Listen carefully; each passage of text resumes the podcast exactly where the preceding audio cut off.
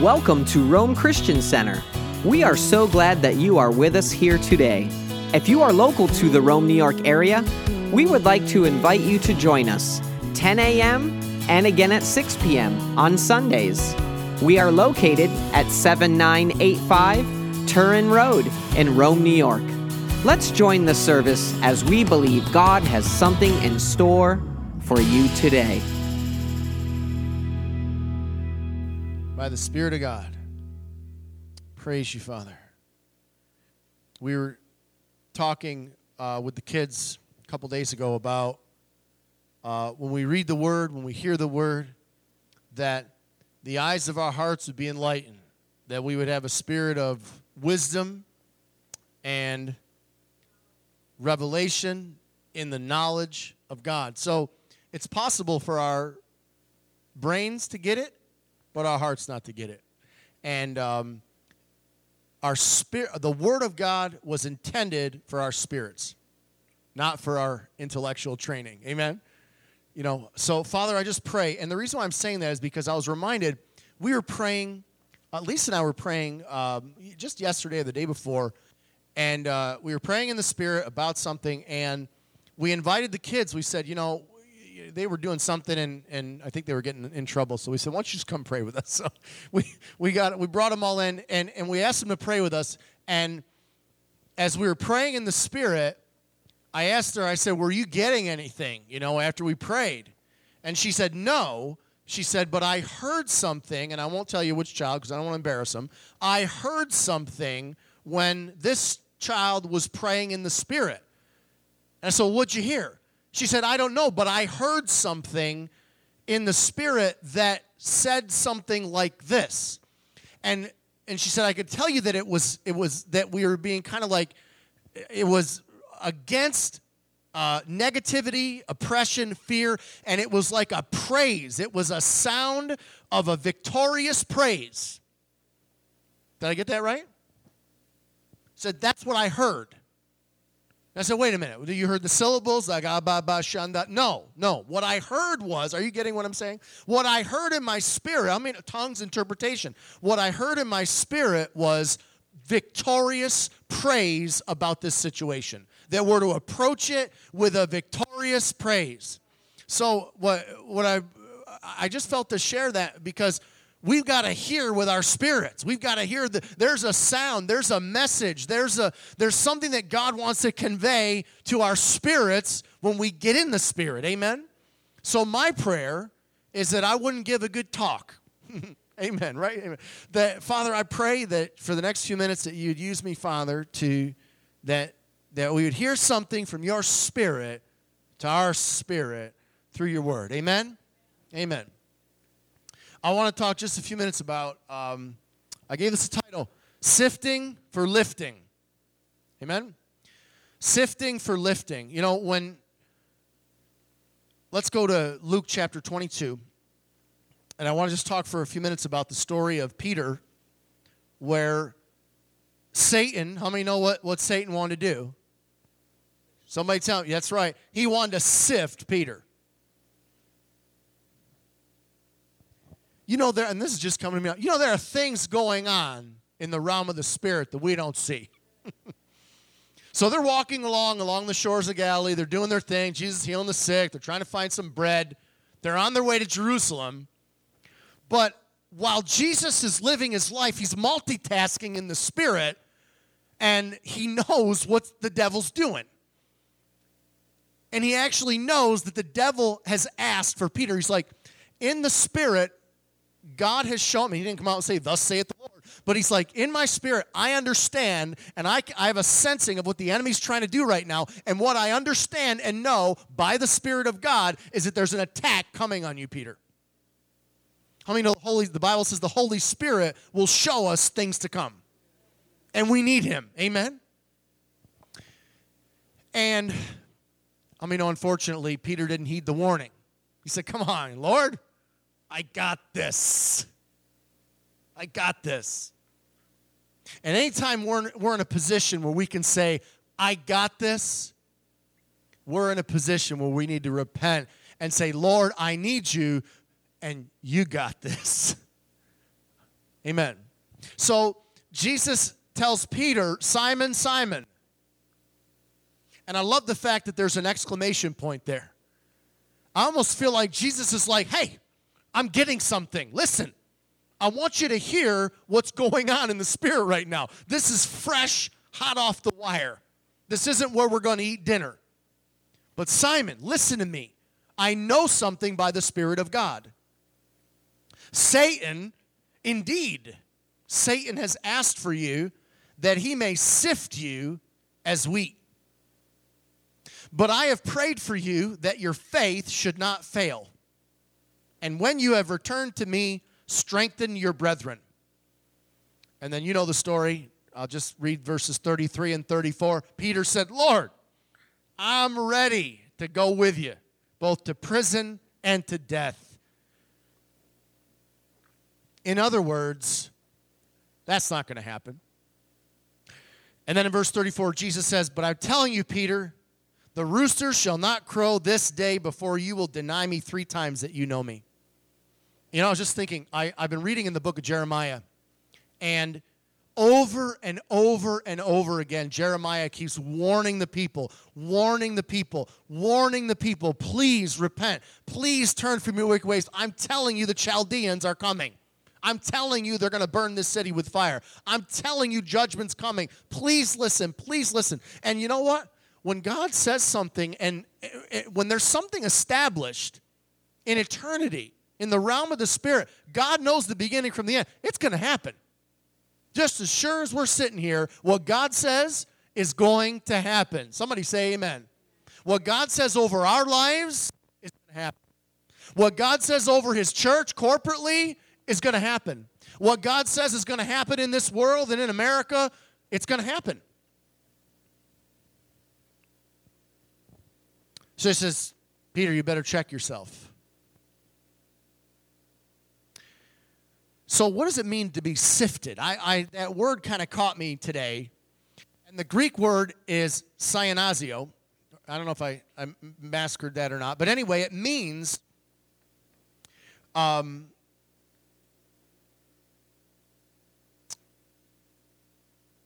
to be shaken, as in a sieve.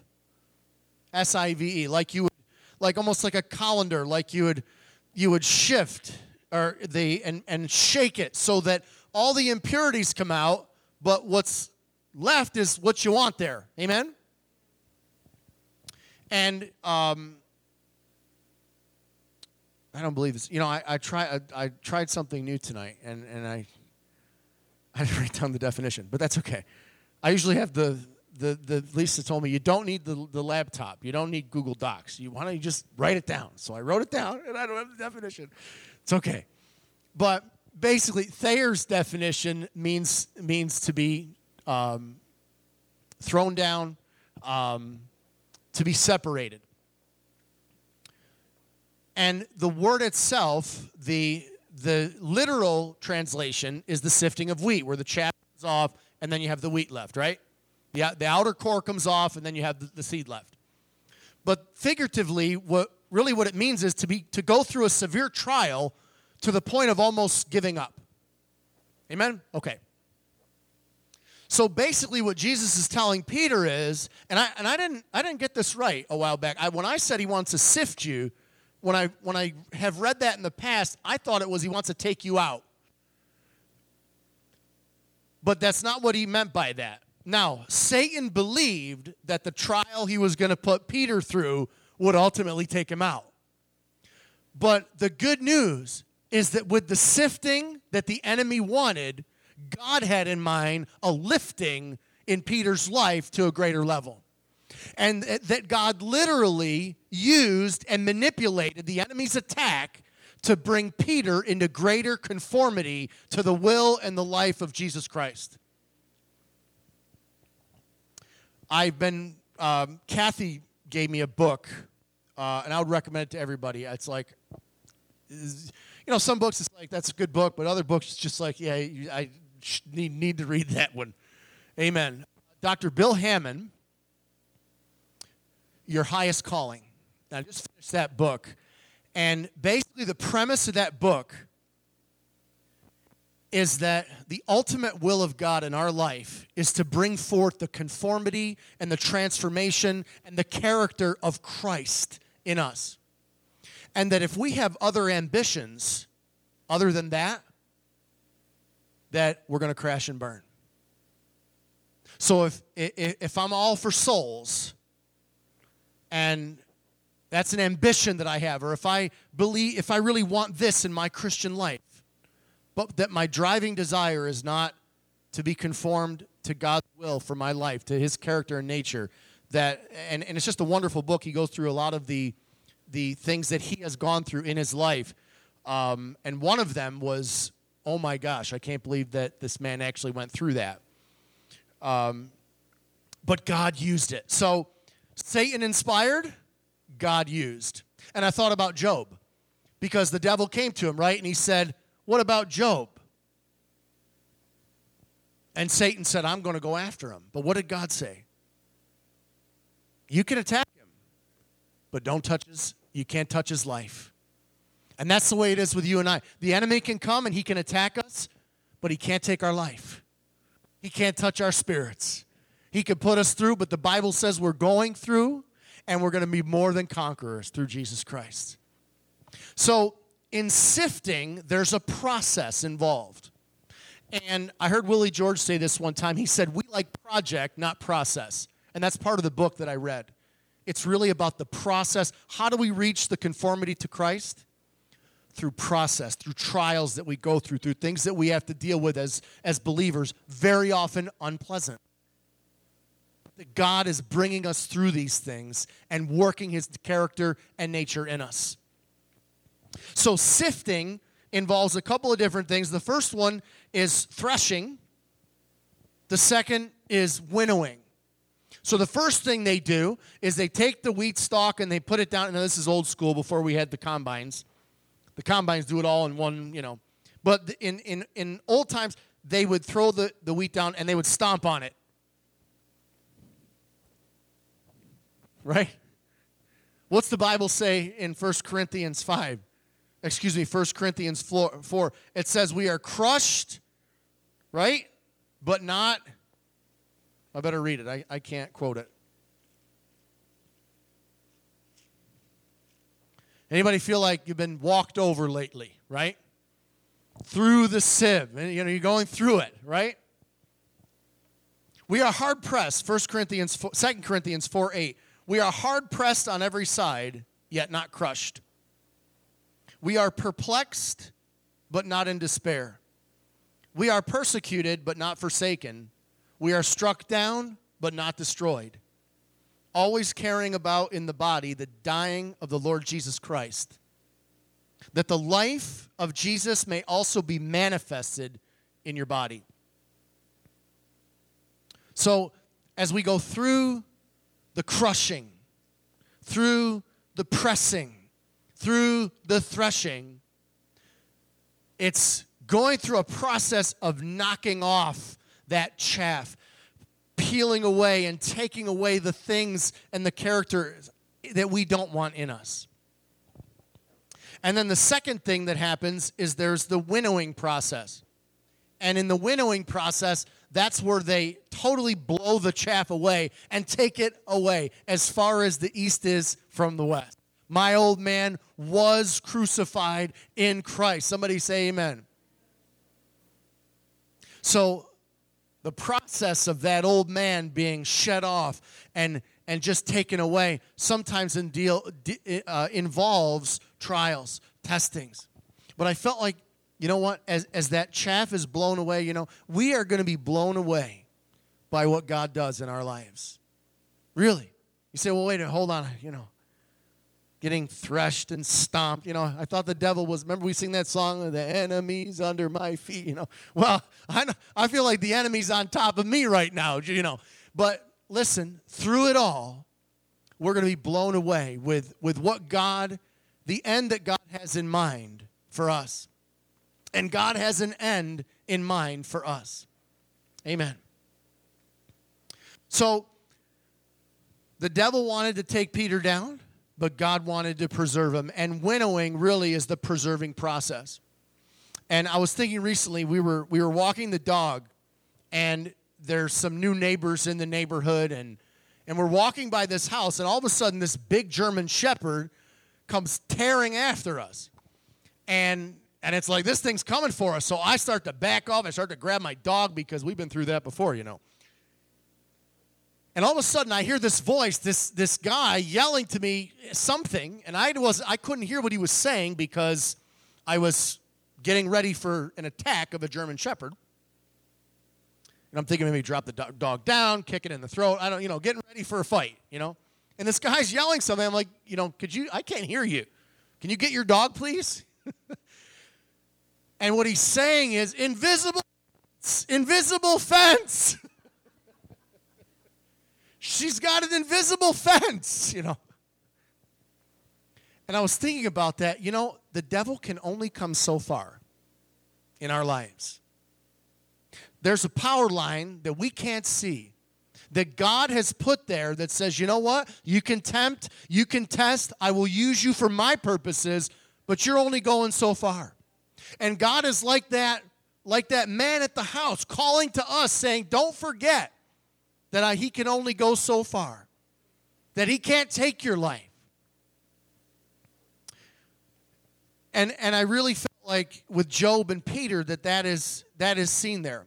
Now, the ultimate goal for the process that we go through is for the divine nature to be left and everything else taken away. And the main characteristic of that is love.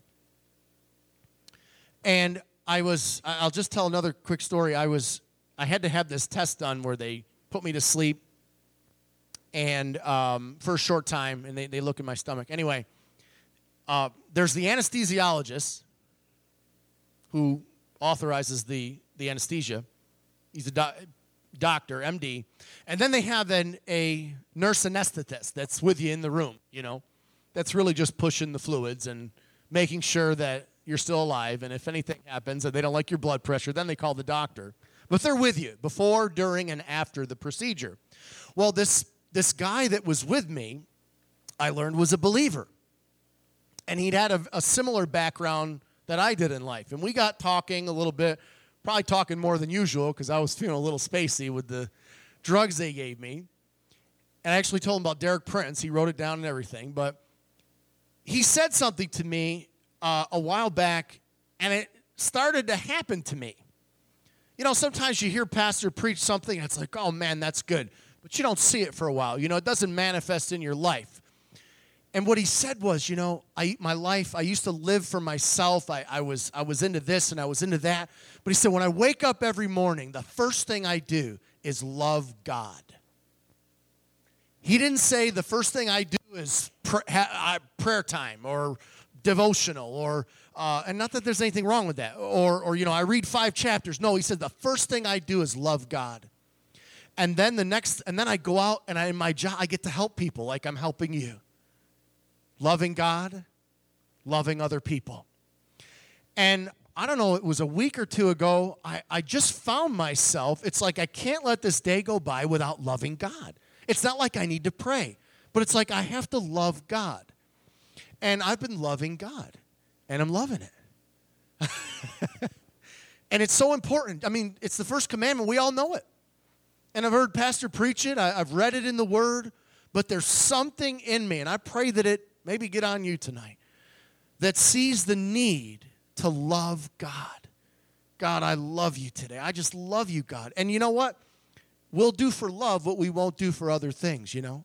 And and ultimately, the connection here is I mean, you know, Peter's sifting process involved denying Jesus, right? So I want you to think about the man that cut off the, the soldier's ear, the man that was arguing with Jesus, the impetuous man that was worried about the bread, you know.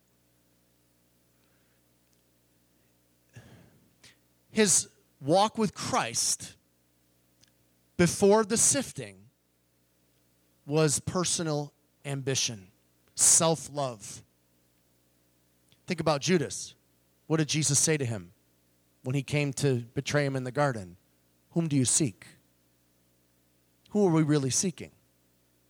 And I think sometimes for some of us, where God has moved in our life and we've seen the provision that He's brought to us, it's like, all right, God, all right, you know, I, I got saved. You moved in my life. You saved me from this and you saved my life. And now what are we going to do next here?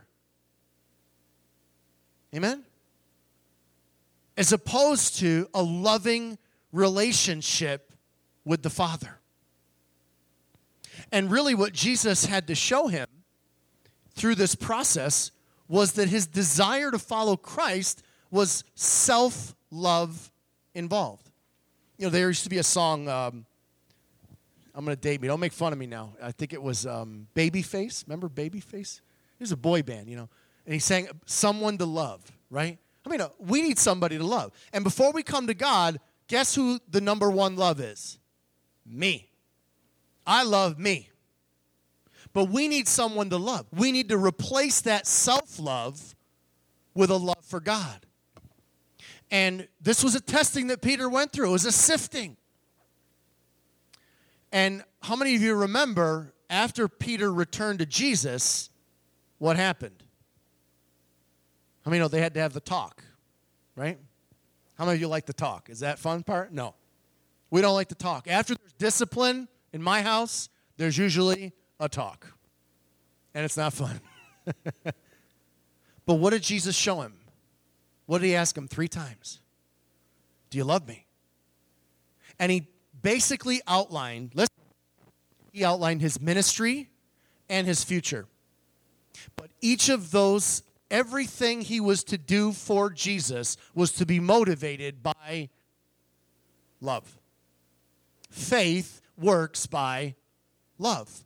Paul said, if I prophesy like angels, if I can move mountains, but if I have not love, I'm what? I'm nothing. That means nothing, you know, by the way. Nothing.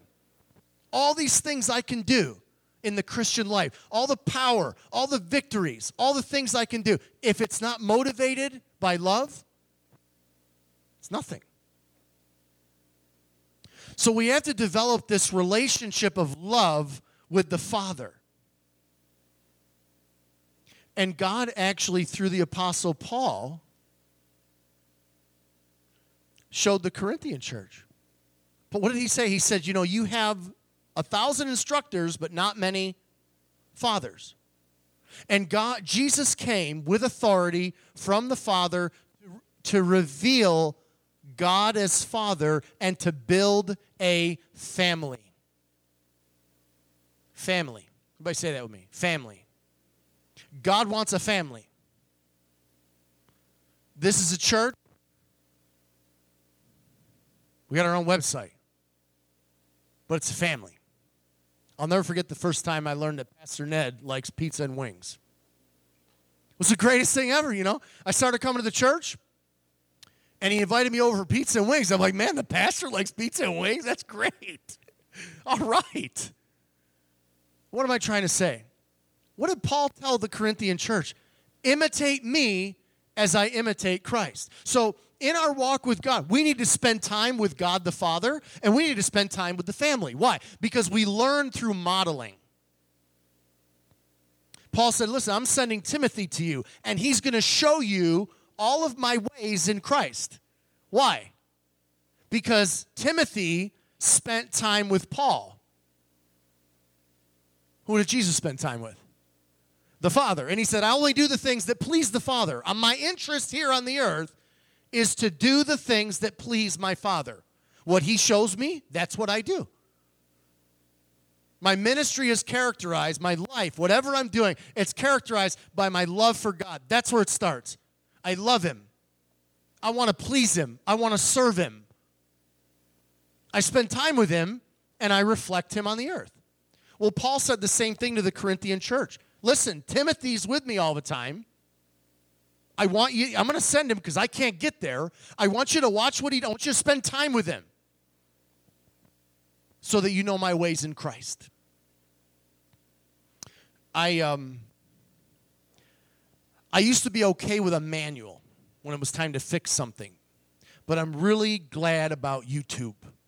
It makes me a, a real big shot at my house when I can fix an appliance, you know? What do I do? I watch the YouTube, watch the guy do it. This is how we learn by spending time, by seeing the model. I um, I like tennis.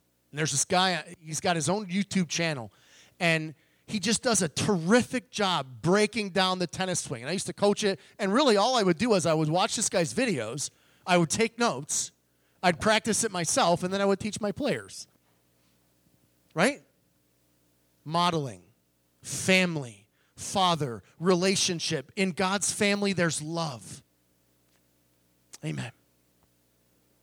And that's what Peter had to learn. He had to learn that this test involved corrections.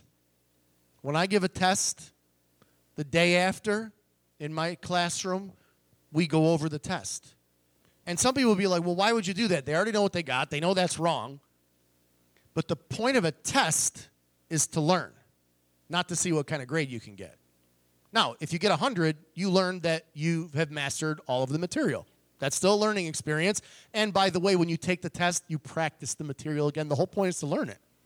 So if you got a 75, we're going to go over that 25% that you didn't get right. Why? So you can hear it again, so you can see it again, and so that on day three, the whole point is, is that you learn something. Not that you get a 75. Who cares about the number? The point is to learn something. And that's what God has in mind for us. God wants his ultimate objective for us is to be conformed to the image of Jesus Christ through a series of tests, through a series of trials, through a series of experiences, so that we can learn from these things, so that He can teach us, so that He can guide us, and so that we can go on to perfection. 100. Hallelujah. We're overcomers. Now, sometimes it takes a failure for a victory. And this was a mighty failure. Peter denied him three times. But a failure will work for us as long as we don't see ourselves as failures. We're going to fail, but we're not failures, we're overcomers. We need to see ourselves as overcomers. We've got to see the devil on a leash, only being used by God. We've got to see ourselves standing on the other side of whatever test, whatever we're going through in victory. We've got to see ourselves standing before Jesus on that judgment day and Him saying, Well done, thou good and faithful servant. You passed the test, you made it through. Because remember, the enemy thought that this test would ultimately destroy Peter. He had faith in that. He, th- he thought, if I could put enough pressure on him, if I could throw enough fear on him, he's going to quit. I know it. I've marked that weakness in his life. I've been watching him. But guess what? So did God. God knew about that very weakness, but God used that test and used that trial to perfect Peter in that area. Now, how many of you guys have failed the same test more than once? I know I have. Guess what? That's evidence God's working in your life. That's evidence that He's targeting that area. You said, I feel the devil when this goes on. He's just using him. He doesn't have any power. He's on a leash like that dog. You know what I should have done to that German shepherd? can't come any farther. You know, that's what we got to be like with the devil. We got to laugh at him. You can't take us down. God has an end for me. The steps of a righteous man, they're ordered by God. And though he fall, he's going to rise again. Somebody say sifting for lifting. Hallelujah. Amen. So the devil's faith in failure is not greater than God's faith in victory through the trial. We've got to see the world as temporary. Trials, now this is Bill Hamon talking. I told you I read a book.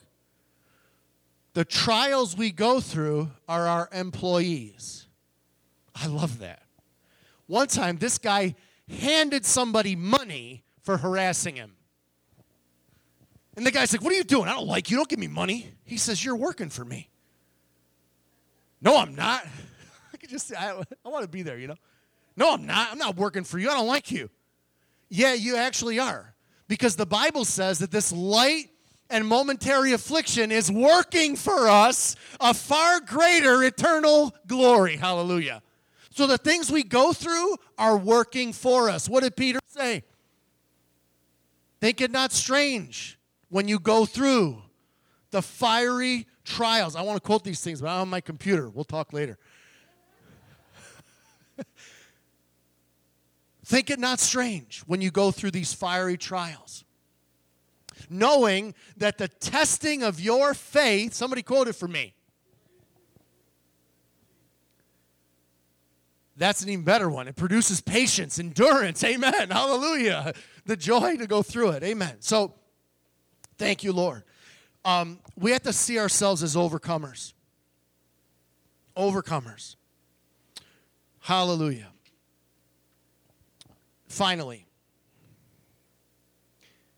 Jesus claimed victory over the world before he experienced it.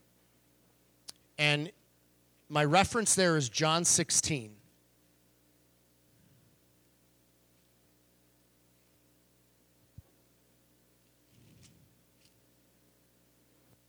In verse 33,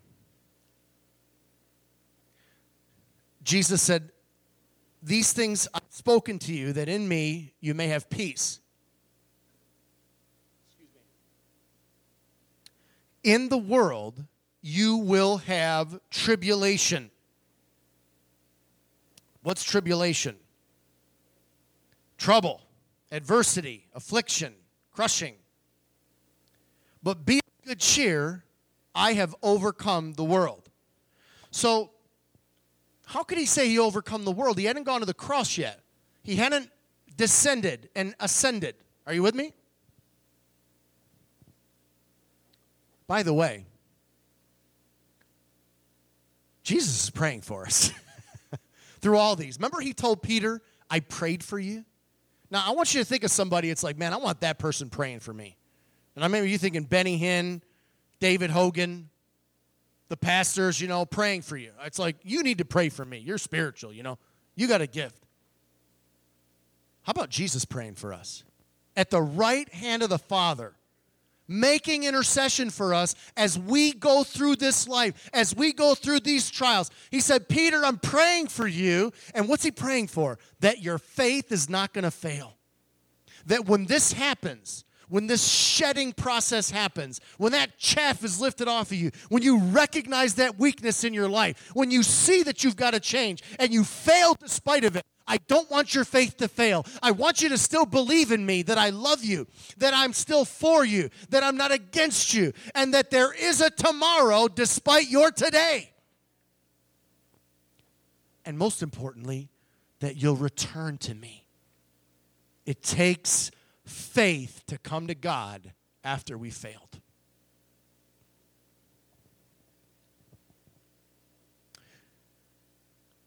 Hallelujah.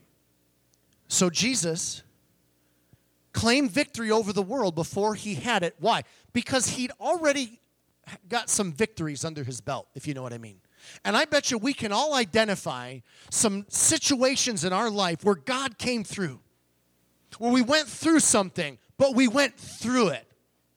The Bible says in Psalm 84, right? That they go through the valley of weeping and that they make it a spring. Why? Why? Because their hearts are set on pilgrimage. The ESV says that their hearts are set on the highways to Zion. Hallelujah. So the only way we're going to make it through, and this is Second Corinthians 4, if you want to look it up later, is if we set our minds on things that are unseen. And guess who's unseen right now in our life? God Himself. Peter said, You're going through the trials. You're coming out gold. Why? Because you love and see Him, Jesus. You love Him even though you can't see Him. So, loving God is so important every day. God, I love you. I'm acknowledging your presence. I love you. I can't see you, but I'm setting my heart on you.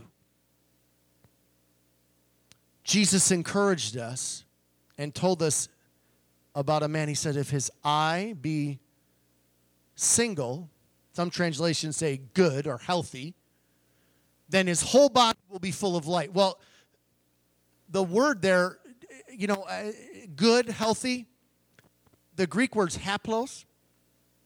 Really, what it means is to, to be single or focused.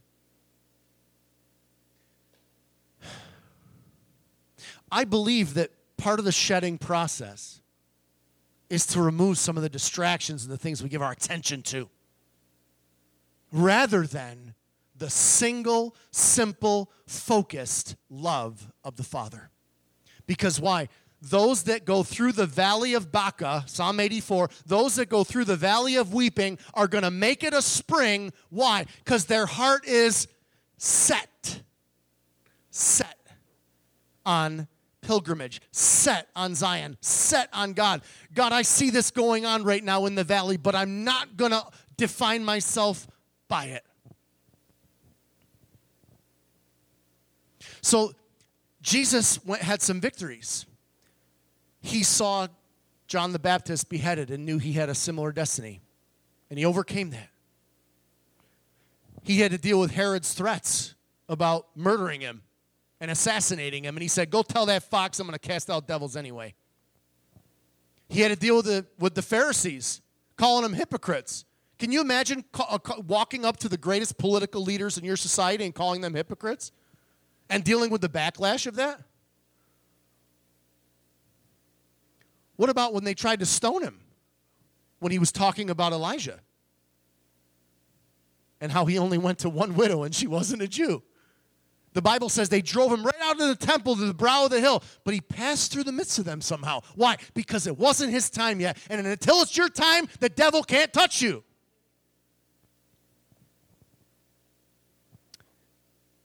They tried to trick him in his words.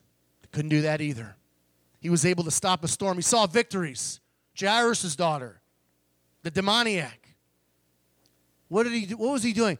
He had a taste of the powers of the age to come, as the Bible tells us in Hebrews. So he had some victories under his belt. And I think God wants us to rely on some of those sometimes and say, you know what? If I've gotten through this, if God brought me through this and I grew through that, I don't see the growth that much, Lord. I'm wondering what you're doing here, but I still know by faith that this is working, that you're working all things together for good. You work that for good, you work that for good. I believe you're going to work this for good too. That I'm going to go through this trial and I'm going to be better off because of it. Hallelujah. Praise God. Thank you, Lord. God is bringing forth his likeness in us. His likeness. When he created Adam and Eve, the Bible says that he created them according to his likeness and his, I can't think of the other word, but I'm not going to quote it because of time. Image and likeness. Thank you, Pastor. But the Bible says in Colossians 3, and I'll end with this. In Colossians 3:10, I'll start in verse 9. It says, "Don't lie to each other, since you've put off the old man, the chaff, the sifting for the lifting with his deeds, and you've put on the new man." Come on, talk back to me. We're almost done. You've put on that new man who is renewed in knowledge, watch this now, according to the image of him who created him. I'll end with this Jesus has authority from the Father to make sons to those who believe in his name. He gave them the authority to become children, to become part of the family, to be loved, to love God, to be brought into his family. Only the Son has the authority to reveal the Father and to make more children. Sing, O you barren. Break forth. Expand those curtains and those stakes. God is interested in expanding his family. God is interested in expanding our lives. God is interested in taking that barren area in our life and, ex- and destroying it and expansion. God is interested in looking at the problem and what does he want us to do with it? He wants us to sing to it. I want you to look at that thing. I want you to start singing. I want you to sing to that disease. I want you to sing to that depression. I want you to sing to that character issue. I want you to start singing to it because that barren area in your life is going to become fruitful. Why? Because guess what's before Isaiah 54, verse 1? All of Isaiah chapter 3 the suffering of the wounded servant, and everything that he accomplished at the cross made barrenness fruitful. And God's working it in our lives. He's working that expansion. He's working the expansion of his family. Hallelujah. Thank you, Lord. Jesus has that authority from the Father to make more sons and to produce, listen, say, this sounds good. He's the doorway to my blessing. He's the doorway to life and eternity instead of death and hell. But He's also the author and the finisher. He's not only the door, but He's the model, the image, and the process. So God says, I'm making sons, but my sons and daughters don't keep their chaff. My sons and daughters don't hang on to old habits and old nature and lying and stealing or whatever it is, that character issue in your life. God says, You're not hanging on to that. In the process that I have set up for you, I'm going to tear that off of you so that you can look like a true son or a true daughter that's conformed to the image of Jesus Christ. He's the author, He can do it. So, Father, right now we trust you. We love you, God, and we believe, God. And I feel like ultimately God wants to say, don't fear the devil. Don't fear the trials. Don't fear what you might go through because I'm going to use it for your good. Don't fear, don't fear. But I'm praying for you that your faith isn't going to fail. And I want you to stay in there. Stay in there. Stay in there. Hold on, hold on, hold on through this process. Because when you come out on the other side, there's going to be gold. There's going to be victory. And you're going to look back and you're going to say, Look what God did. I'm so glad I didn't quit. Look what God did. I'm so glad I didn't get bitter. Praise you, Father. Thank you, God. Praise you, Father. Thank you, God. Thank you so much for being with us today. Our prayer is that your life be enriched through the power of God's Word and that you be filled with His love and strength as you daily serve Him. To learn more about our service times and our ministry and how it is that you can partner with us, visit us online today at RomeChristianCenter.com.